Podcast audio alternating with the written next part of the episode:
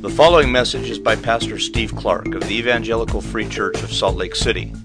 More information is available at our website, www.slcevfree.org.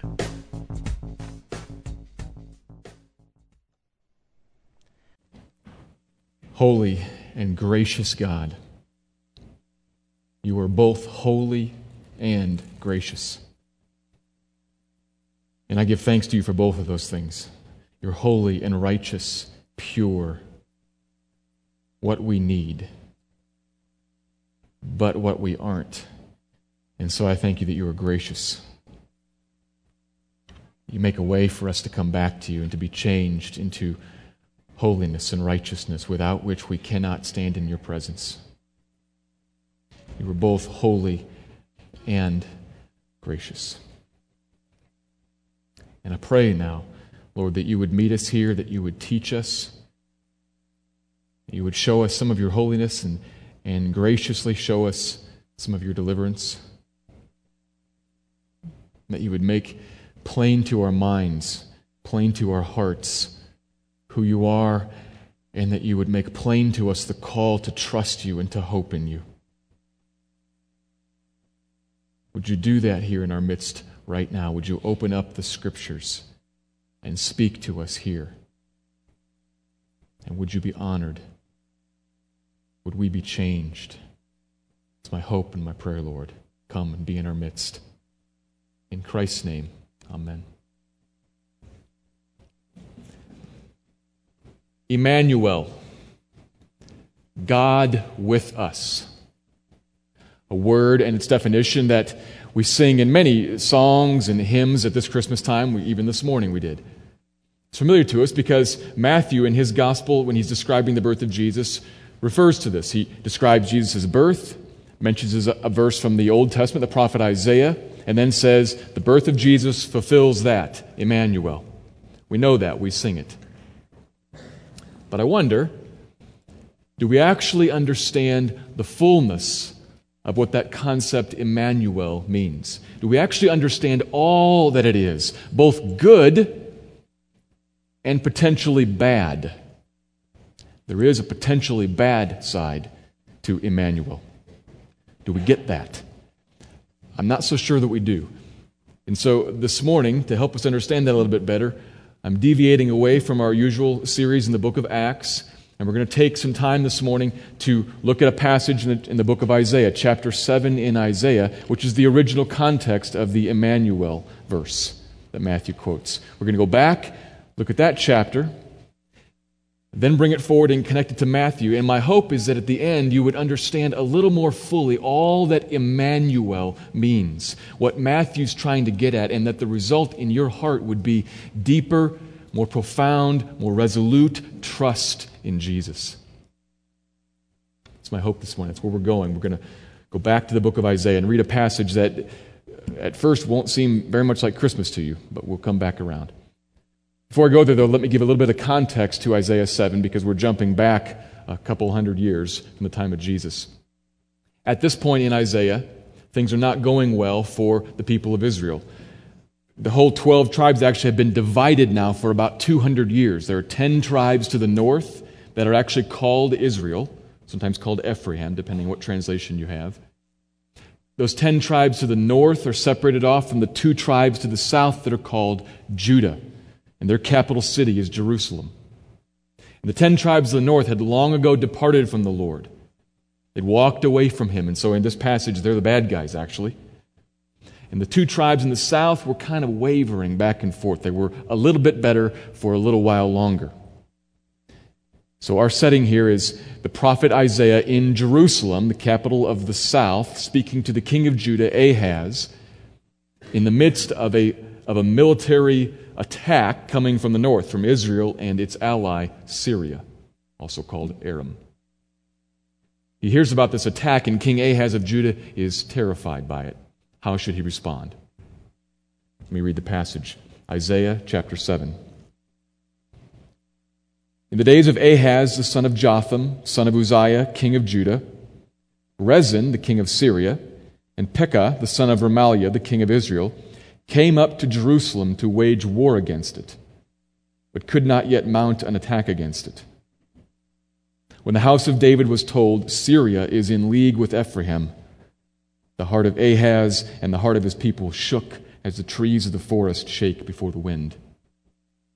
And the Lord said to Isaiah, Go out to meet Ahaz, you and Shear Yashuv, your son, at the end of the conduit of the upper pool on the highway to the washer's field, and say to him, Be careful, be quiet, do not fear, and do not let your heart be faint because of these two smoldering stumps of firebrands at the fierce anger of Rezin in Syria and the son of Remaliah because Syria with Ephraim, the son of Remaliah, has devised evil against you, saying, Let us go up against Judah and terrify it, and let us conquer it for ourselves, and set up the son of Tabeel as king in the midst of it.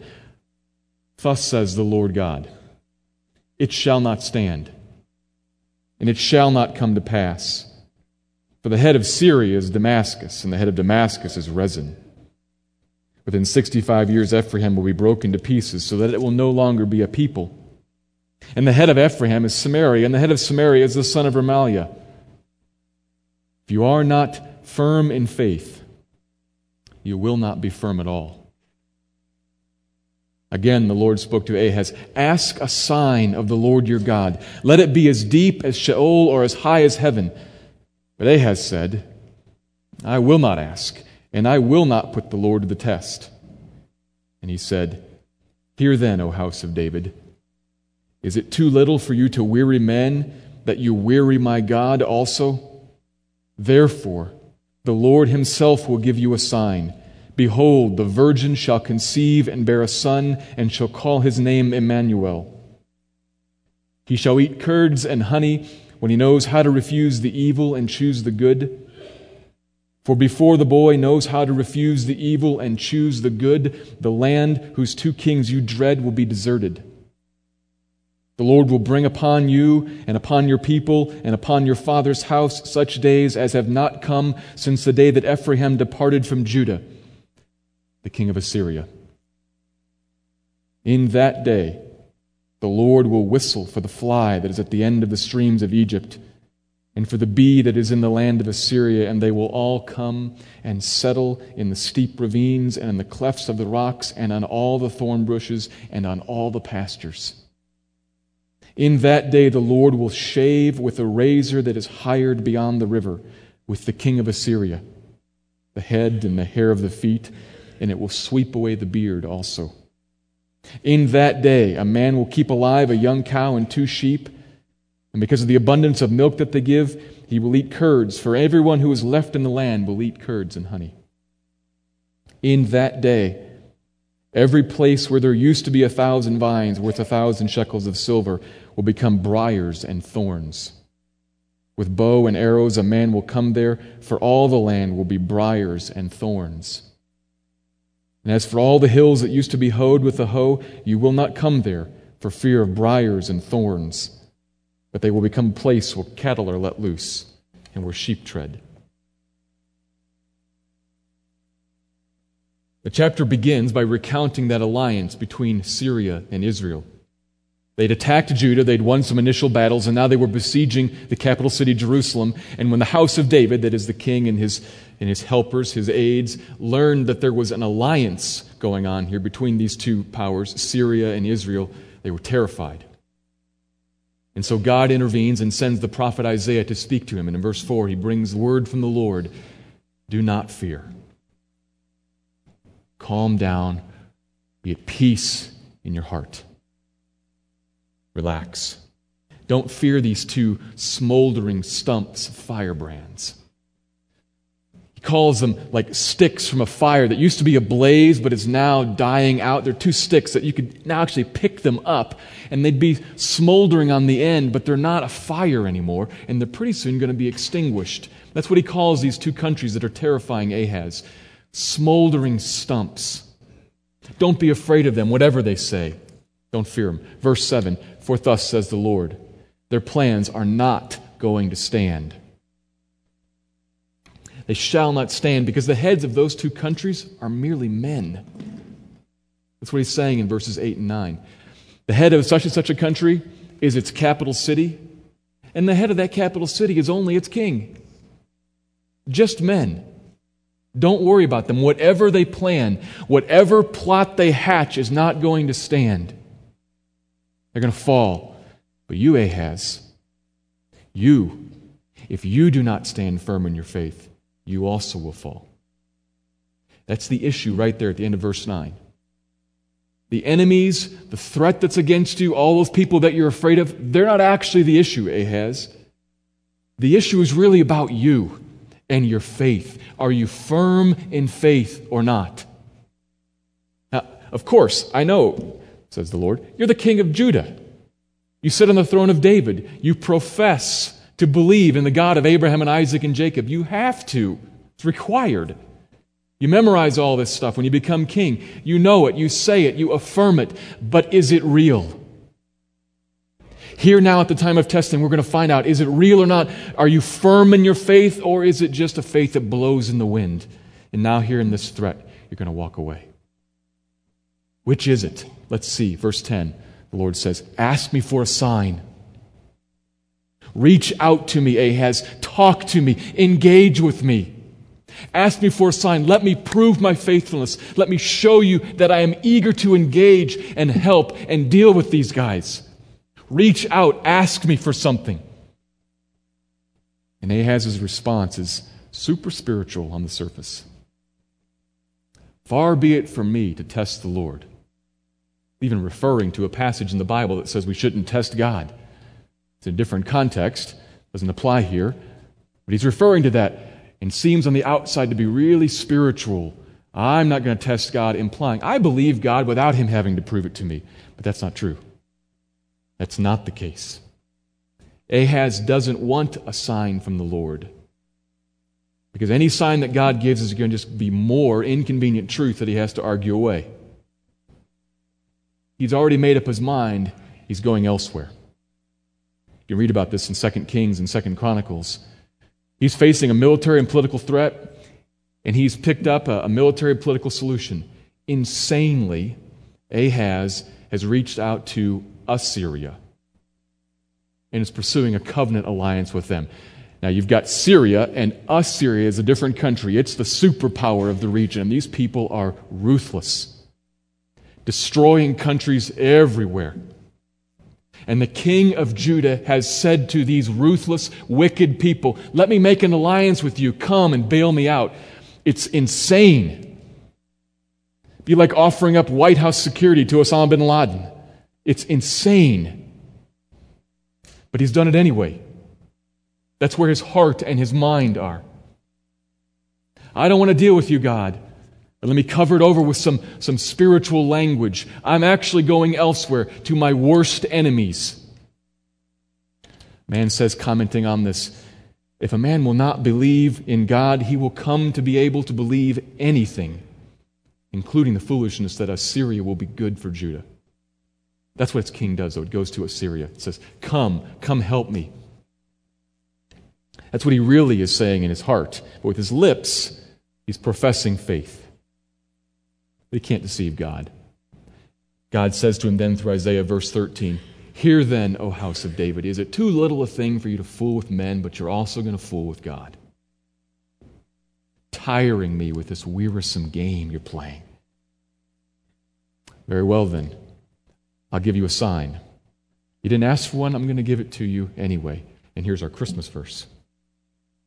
Here's the sign Behold the virgin. Let me pause there for a second. That word kind of catches our attention because it's Christmas and we know the, the New Testament story. Jesus was born of a virgin. That catches our attention. But actually, in the original here in, in Isaiah, the word virgin is rather ambiguous on the question of virginity. There would be stronger words that would make it clear either way, but this is kind of a middle of the road sort of word. An English translation that some have offered might be young maiden. It allows the possibility of virginity, but it's really emphasizing this is a young, unmarried girl, who, of course, should be a virgin. That the main emphasis is not falling on the woman, the main emphasis is on her child, the son. The virgin shall conceive and bear a son and shall call his name Immanuel. And by the time he comes of age, by the time he reaches the age when he knows right from wrong and is able to choose right from wrong, before he comes of age, he will eat curds and honey, and these two countries you dread will be gone. We know from further down in verse 22 that eating curds and honey is kind of like minimal provision. It's, it's milk based provision. It's not the, the richness of meat and grain and wine, but it's not starvation either. It's kind of middle of the road sort of provision. So if you're Ahaz and you hear this sign so far, you think, eh, that's pretty good. We'll be surviving, and my enemies that I'm afraid of are going to be gone. Sounds okay. Keep reading. Verse 17. And the Lord will bring upon you and upon your people and upon your father's house a day unlike any since the country was divided. And then loaded at the very end of the statement to, to put emphasis on it. He'll bring the king of Assyria. Now, nothing's been said about Assyria so far. Ahaz, in his mind, knows what he thinks about Assyria, knows what he's done with them. But now it comes out in the open that God knows. He's going to bring Assyria. Verse 18 to 25 then describes what that will be like. The Lord will whistle for Assyria and summon her, and Egypt too eventually. And her armies are going to come in like insects on the land and go everywhere and cover everything. Verse 20, and the Lord will use these wicked Assyrians to shave Judah. This is a sign of deep humiliation in their culture. To shave grown, mature men, to shave all of the hair off their bodies from head to toe, all of it, including the beard, which was a sign of, of maturity and stature. It's going to take mature men who are ruling and reigning kings and advisors and return them to prepubescent boys, shaming them with Assyria. And then the economic situation, 21 and following, you could sum it up with one word depopulation.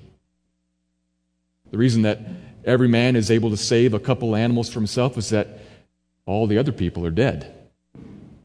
War and famines killed off everybody, and so you, everybody can have plenty of animals because there aren't any other owners left. And with such a small, shrinking population, yeah, there's abundance of milk, but all around the land is returning to wilderness because they can't sustain agriculture. They can't hold it back. It's creeping in. Pastures are overtaken by weeds and thorns and briars. The country's in decline.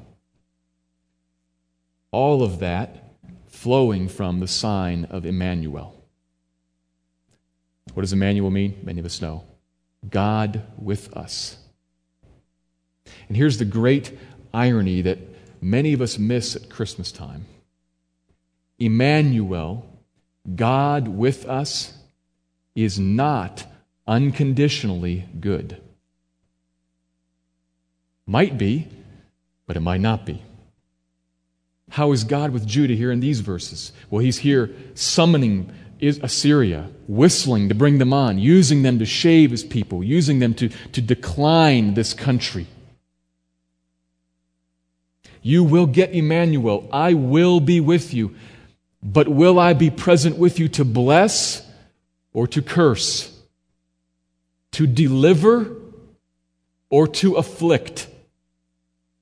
Which will it be? Verse 9. If you do not stand firm in your faith, you will not stand at all. Which is it going to be, Ahaz?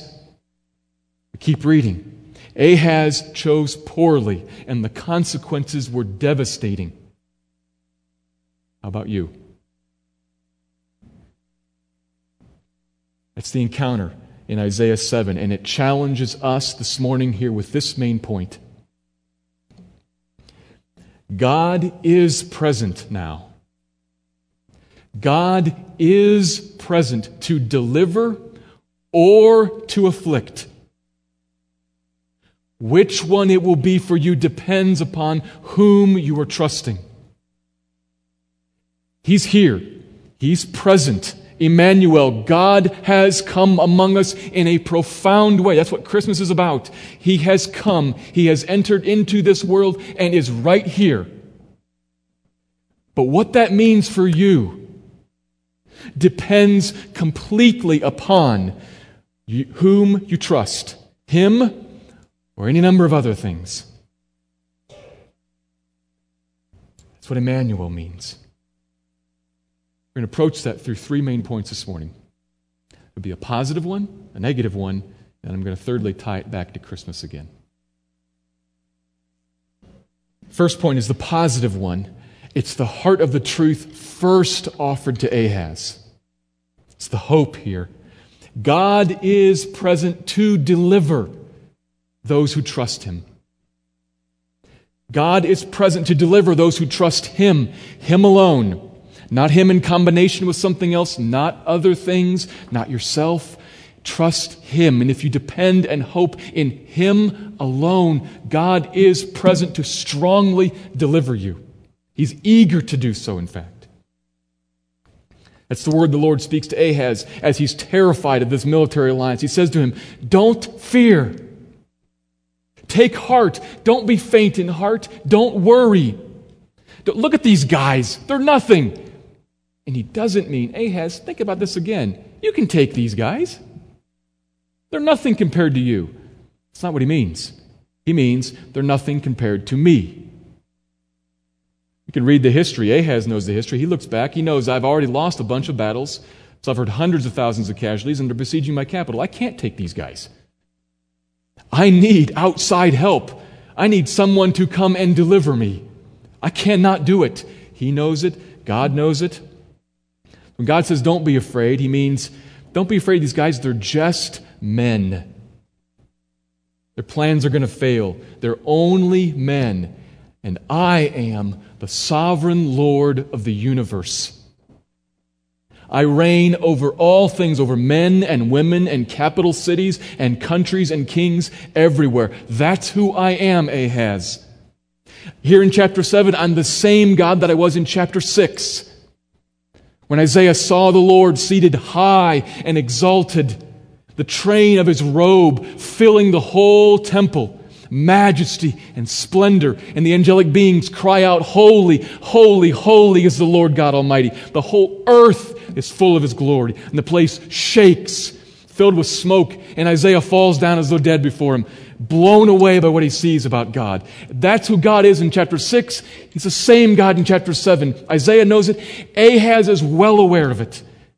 He's read the scriptures, he knows them. And God is reminding him of this by way of diminishing these kings. These guys are just men. I'm me. He's telling him this not to inform him, but to woo him. Come to me. Remember who I am. Come to me. I'm eager to help you. I want to stretch out my hand and deliver you. Come, Ahaz. Stand firm right next to me and don't be afraid. They're nothing for me. They're just men. I'm God. I'd love to deliver you. Ask me for a sign. Engage with me. Like all your fathers did before, like your son Hezekiah will afterward. Hezekiah, his son, does what Ahaz should. When another king comes and besieges and taunts him, Hezekiah takes a letter into the temple and says, God, this is your problem. Deal with it. That's what he wants Ahaz to do here. Come, engage me. I am eager to deliver those who trust me. Please come.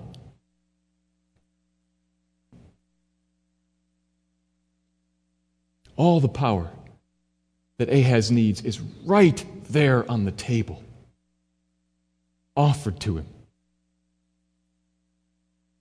All the power that you need is right there on the table, offered to you. in your life. I, many of you here I don't know this morning. But I'm sure in your life and in the lives of the ones I do know, there are many things from which you need deliverance. Many things.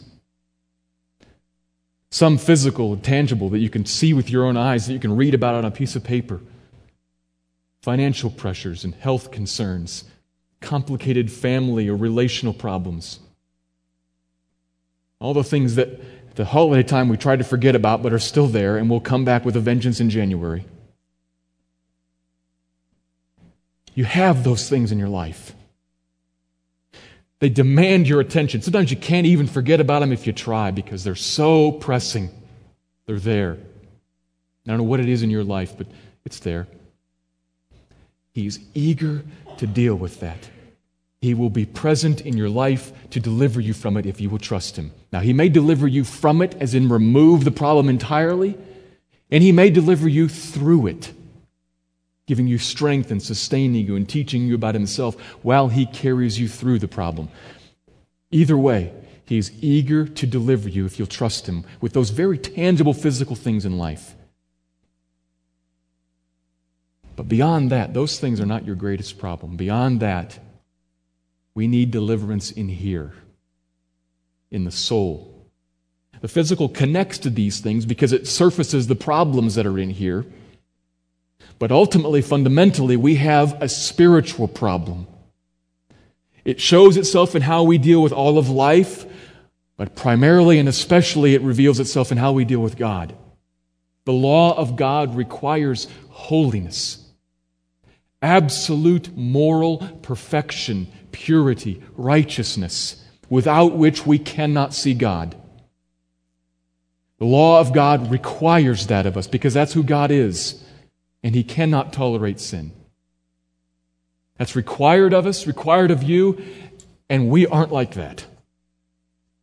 By nature, we are far from that, fallen and sinful.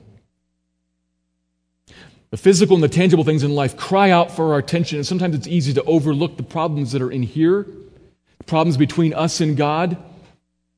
We can forget about them for much of the year, but they are the real problems and will keep us separated from Him forever if we don't deal with them. You must see that as a critical problem in your life. Thank God that He is also eager to deliver from that problem maybe even especially eager to deliver from that problem. That's why Jesus came. Jesus came to the earth. God came and took on flesh so as to die on a cross. Not to just display love to us so that we would have a model that we could follow, but to shed blood to pay the penalty that sin demands. Jesus died to appease the wrath of God against sin, against your sin, if you'll trust Him.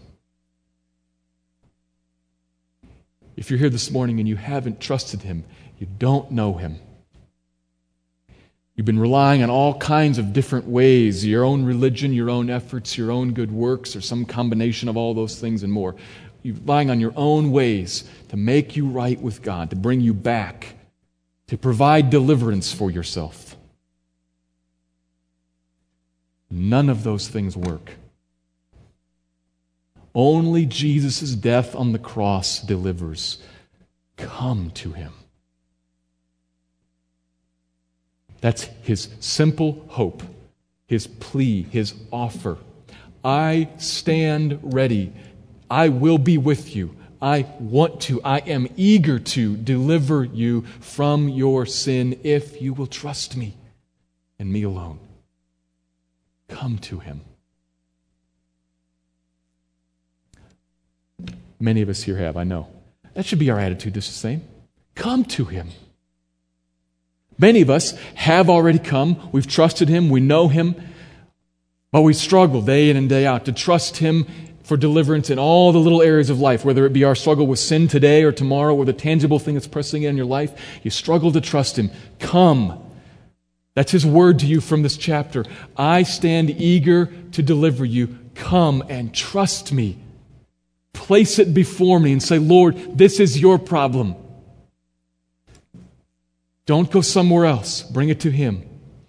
It is a sweet thing to have God by your side. You're a Christian. He says to you, I love you. I want to help. If you're a parent, you know what this is like. You see your kid struggling with something, wrestling with their, the knot on their shoe, pulling and pulling and pulling and pulling, and you say, you know, if you bring that over here, I can untie that really easily. It might take a little work with a pen or something, but I can get it. I can do it. You are not going to be able to do it. Come. But the kid keeps wrestling. Come, right over here. I'll help. God's saying to you, You're my child. I love you. You're in my family. I've adopted you. Come. I do deliverance. Come, trust me. God is present to deliver those who trust him. Don't go somewhere else. Which leads to the second point. Second one is the negative one. It's the threat carried in Isaiah chapter 7. The other half of the Immanuel sign that we unfortunately usually overlook. God is present to afflict those who do not trust him. To those who do not stand firm in faith with him, God gives affliction. And I choose the word affliction very carefully because I'm trying to be vague. It could be any number of things, a whole wide range of things. The point is that He will bring something into your life that is difficult, hard, painful, confusing, something that will press you so I'm trying to be vague with what he'll do and, and how he'll do it and what his intentions are. Because if you're a Christian, of course, we could read Hebrews chapter 12 and say affliction, another word for that is discipline.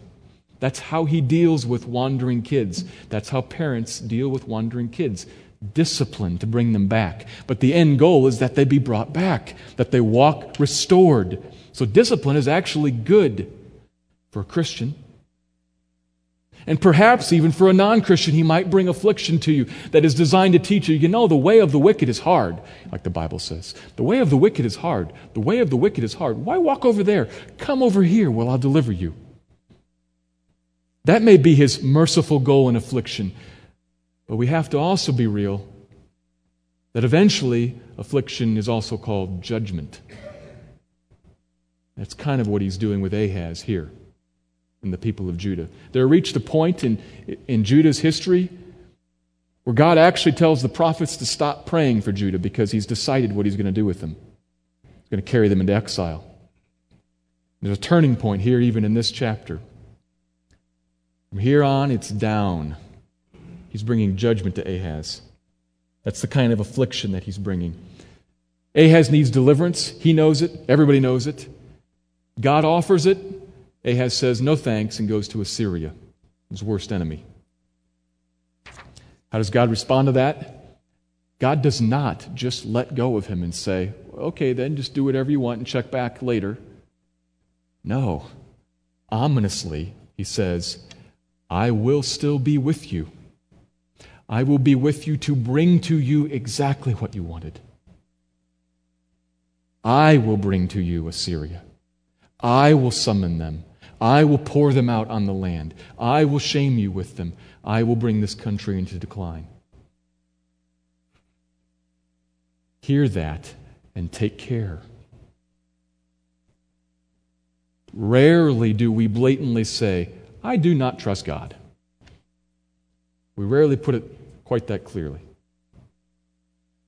We often try to act just the opposite. We say with our mouths, we say spiritual things. We go through spiritual activities. Maybe we come to church on the holidays. We go to a Bible study. We get really involved with spiritual things, trying to say, I- am religious. I know God. I-, I like God. I'm with God. I'm tight with Him. All of that masking over what's really going on inside the heart, far from Him. Wandering far away, seeking deliverance in any number of other things. Is that you? We may not know because you might be very religious, very spiritual, very churched, but in the heart seeking deliverance everywhere else, not firm in faith. Don't deceive yourselves. God is not mocked, He knows. None of those things that you seek deliverance in actually help. It may look like it for a little while. Ahaz turns to Assyria, and for a little while, they come in. Historically, we can read this even. They come in and they clean things up in the north. They take care of Syria and they take care of Israel. And just like God said, they keep coming. It looks pretty good at first. Hey, we're sustained. Our enemies are wiped out. And then it turns around to bite them. It may look pretty good to you, the things you've sought deliverance in. You've hidden in money. You've hidden behind status. You've gathered around you a whole bunch of friends who reinforce you and encourage you and lift you up. And that may all look good and feel great right now. But it cannot deliver you. It cannot deal with the problems in your life. And it definitely cannot deal with the main problem you have between you and God and your soul. It will not deliver. Don't go there. Run all those things through your life in which you need deliverance. If it's a tangible physical thing, run it through your mind. The spiritual problem, guilt, a burden that you're carrying, trying to be good enough. Run those things through your mind and say, Where does my hope lie? Is it in Christ and his cross alone? Do I go to him and say, Lord, this is your problem, help, I will wait until you work?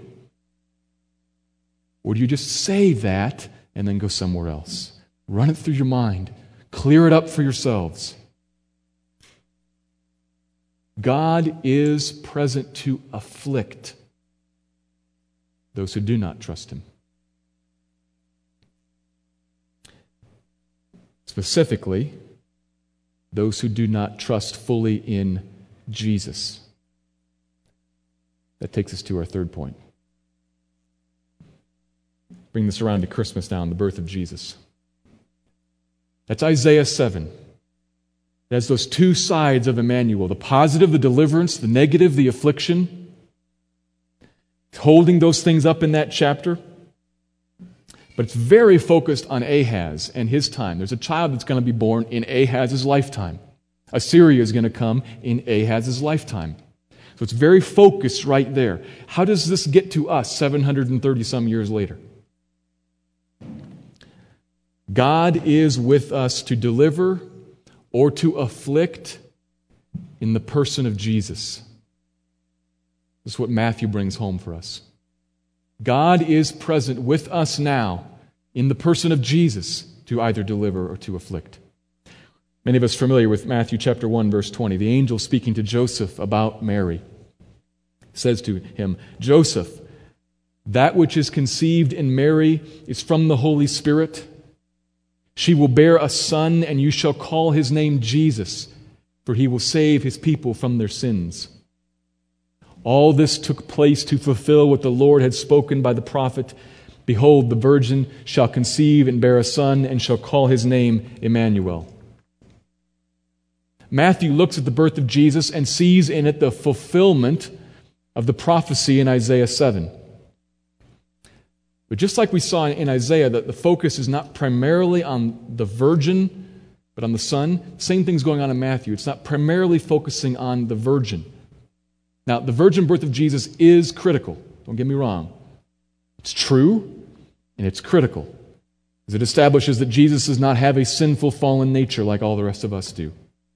Luke emphasizes that in his gospel, but Matthew's not emphasizing that. Matthew's got a different focus. He's drawn to Isaiah because of the pattern that is set up there, that he says is now fulfilled in Jesus. Fulfilled, as in weight is added to, it's fleshed out, the fullness is made clear. Kind of like if we look at the sacrificial system, where all those lambs were slain at Passover and whatnot, and then we look at Jesus on the cross, we say, wow, this adds a lot to that. This makes clear what all this was pointing to. Same thing going on here. Birth of Jesus makes clear, adds a lot of weight to what Isaiah is talking about. There's a pattern established in Isaiah. He looks back at that and he says, God predicts through a prophet to Ahaz that a young maiden, who may be a virgin, is going to have a son it's going to be God with us. And when He is with us, it will be either to deliver or to afflict, and we must stand firm in faith.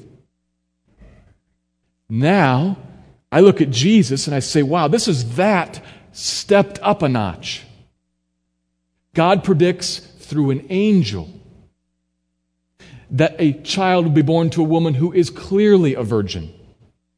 And it will be born by miraculous intervention of God the Holy Spirit.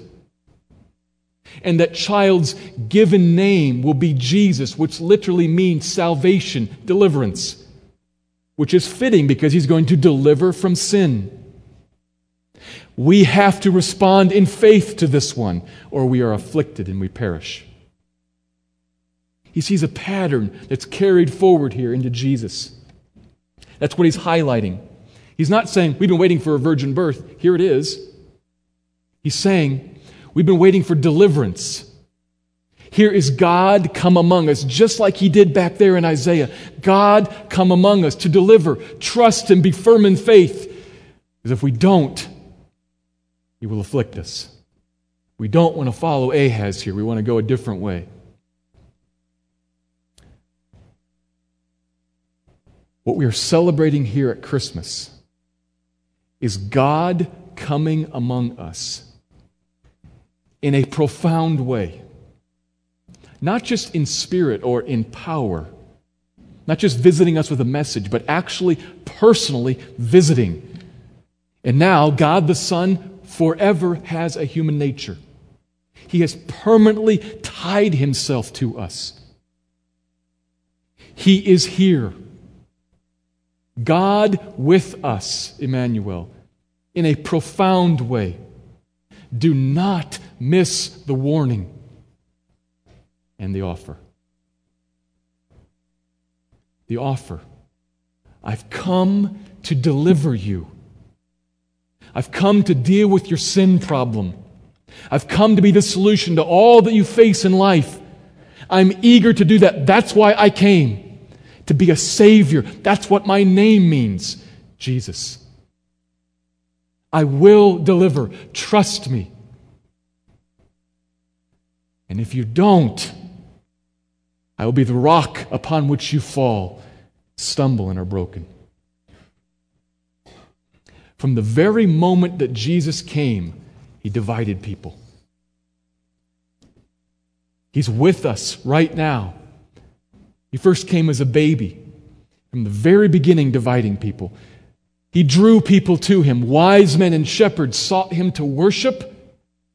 Herod sought him to kill him. He grew up. He was a friend and a blessing, joy and delight to prostitutes, tax collectors, sinners of all sorts, lame, blind, and broken. They turned to him for help, and he was a delight to them. And he was a curse to the Pharisees and the self righteous who thought they could do it all by themselves, that they didn't need his deliverance. He sat at the table with Matthew and tax collecting friends, and he sat at the table with Simon the Pharisee, giving words of hope to one and words of affliction and judgment to the other. He's two different things to two different groups of people, not because he's different, but because they are. The key ingredient whom do they trust? This group is saying, I trust you. I need you. I turn to you. I come to you. And this group is saying, How dare you assert your authority over me? I am going somewhere else. He divides, but he's present. And he's here this morning. God is with you. Immanuel. He is with you to deliver you or to afflict you. Which one it will be depends on if you trust Him or not. So come to Him. Let me pray.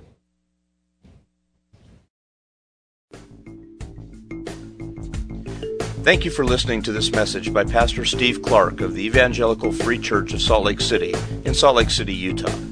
Feel free to make copies of this message to give to others, but please do not charge for these copies or alter the content in any way without permission.